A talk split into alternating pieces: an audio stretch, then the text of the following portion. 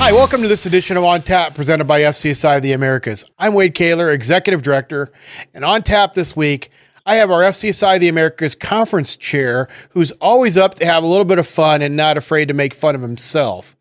When he commits to something, this man goes in all in, agreeing to even wear a racing jumpsuit all day for our last conference. He's a, a, a, great, fun guy and a high energy consultant from the Camacho Group. Please welcome Mr. Brett Daniel. Welcome, Brett. Hello. How are you? Absolutely, Thanks man. I'm doing good. Words. Thank you. Well, thank you for coming here. You know, you've you've agreed to do some really dumb stuff for me on camera over the years, and I promise you, on this episode, it will not make fun of you. We will not make you spit water over somebody. We will not make you dress up and uh, act like. Uh, uh, uh, Cal Naughton Jr. or anybody else like that. You get to be Brett Daniel for the episode. So I'm glad to have you. You can't enjoy yourself. If you can't enjoy yourself, what's the point? Absolutely, absolutely. Well, hey, to get us started though, the whole purpose of the series is to kind of get to know our members a little bit better. So, tell me a little bit about your background. How did you get started in the food service industry, and what brought you to uh, Camacho?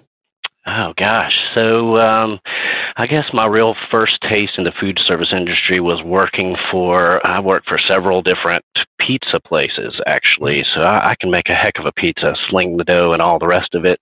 Um, one chain and and and that sort of thing and then i kind of i took a break because i needed to make more money because i was into vehicles and they are expensive and pizza joints just don't pay quite enough so i moved on to um HVAC plumbing and electrical work.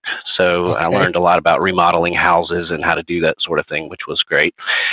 And uh, then I decided I didn't like crawling up under houses anymore. So I bounced around uh, to a few different places until I finally uh, I talked to my dad about working for him. And since he was in Charlotte and I was down here in Atlanta and I wasn't willing to move, um, he mentioned that James, you know, actually put the feelers out. They were looking for somebody. Yeah. And so I uh, I had a, a, good bit of background growing up learning AutoCAD because I would help my dad convert um, drawings to AutoCAD. Okay. Uh, when I was in early teens, um, so I knew the program very well, and and I figured why not give it a shot. And I came in, and I've been here almost 15 years now ever since. Wow! Congratulations, that's great what um you know with Camacho, what are your main focus or not you personally necessarily, but what are the top segments that the the firm kind of works on? Is there is there a specialty? Nope. Um, nope. The only thing I've not worked on is a cruise ship. I, am still, I think I would like to do that, but that's okay. about the only thing food service wise that I have not worked on. We we will literally do everything, food service and laundry design actually. So yeah. um, we we we like to keep our hands out there in in, in all of the pots, you know. Yeah. So Very nice. Well, that's what keeps you guys busy is too. I mean, that's that's yeah. the good thing about it. It's, and I know yeah. that you've been very busy the last few years uh, talking with you, and like I said, I've been very fortunate. You've even had time to be a part of the planning committee because I know how busy you've oh, been. So you're you oh, are known obviously Camacho and and sort of in the the consultant design world is the a big user of Revit 3D design. When you start working in that, what what's your method of madness of working? Are you a are you a sketch it out first in your mind, a sketch it out on napkin, or do you go straight into the computer to get started on it?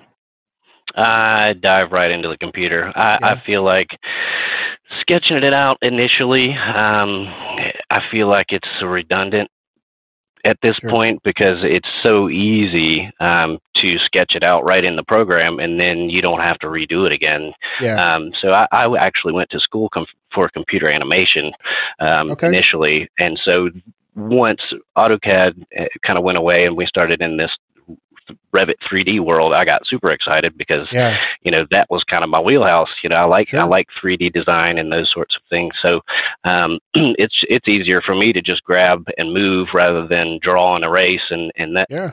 just because I, I, never had that background, uh, the drafting background where I where I had. I mean, I have drawn and stuff, obviously, sure. but um, it's just so much easier and quicker for me to just go ahead and jump right in Revit and, and yeah. start going that way.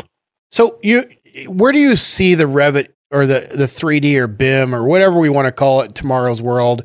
Where do you see it moving to? Uh, I think it's a lot. It's going to be a lot more virtual. Um, they're, they're with the 3D walkthroughs and the, you know the ability with the the VR now uh, that you could actually go to a meeting with a headset and everybody's in the room and you're all in a virtual world walking around this building before it's actually being built.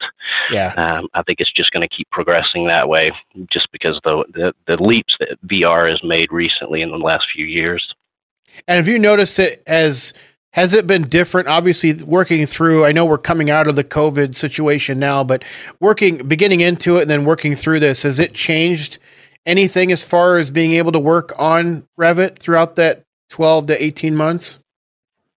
Um, no, I don't no. think so. I mean, it, it Revit, um, you know, there's a lot built into it that you know, especially with the cloud services and BIM 360, that everybody's kind of working centrally anyway. Um, so yeah. it's it's it makes everything really easy to work remotely and you know in complete different locations, all sure. on the same file without. I mean, it's it's sure. it's actually quite nice. Nice. Well, what I mean, you you've been involved. You said 15 years now with multiple projects. What is one project that stands out for you? Maybe a favorite project you've worked on. Oh gosh. Um, so I've got a, a, several that you know are stand out in my mind. Um, probably one of the um, one of the craziest was when we were actually partnered with Ricca working on the Mercedes-Benz Stadium down here in Atlanta. Yeah. Um, well, at that point in time, we were still really new in Revit. So I was kind of learning Revit on a massive scale, on a massive scale. I, w- I would never suggest that for anyone. Uh, I spent a lot of hours, a whole lot of hours on that one trying to figure this program out, but I learned a whole lot, and that's helped me uh, a considerable amount. So I think that one probably stands out more than anything else because okay. it was just it made such an impact. yeah, absolutely. My sanity actually for a good bit. You know. Who would who would you say has been your greatest influence in your professional life? Um, I don't really have one. I, I like to um, like to draw from as many sources sources as I possibly can. Um, I'm kind of a, a, a knowledge junkie about just random things, so I, I, I like to get opinions, multiple opinions on everything, and kind of consolidate those into my own. Um, so I can't really say one individual. I can name off a bunch of them yeah. uh, that have made quite the impact, but I, I like to I like to pull from multiple sources. Okay, it's fair enough. I'll let you get by with that one. Uh, what's the one thing about Brett Daniel that no one would ever guess when they meet you? Oh, gosh, you know, I've thought about this question. I'm I'm I'm really kind of an open book. I don't have very many secrets. Um, I guess one thing that would probably be weird, and it, I'll preface this by, yes, I'm okay. So, um, probably craziest thing is I have this irrational fear or need to jump off of high buildings for whatever reason. And I actually didn't realize that there's a considerable portion of the United States that actually has this weird, and I've already forgot what it was. I did some research on it, but it's it's actually a thing that it's not like I would ever do it, but I have this urge. This uh, luckily it's not overwhelming, but I have this urge to want to jump off of things and I don't know what it is. It's it's a weird feeling and it's hard to describe, but that's probably about the weirdest thing about me. so do you watch a lot of those videos of the guys that parachute off like tops of buildings and stuff? I mean, yeah, I would like never do that. I I hate. I, am not a fan of heights, and it it only it only started happening when I was when I got older. Because when I was younger, I could care less. I've walked on a lot of tops of a lot of buildings doing my HVAC plumbing work and stuff like that. But now, oh, it makes me nervous. I I, I, I instantly my hands start sweating when I see those videos.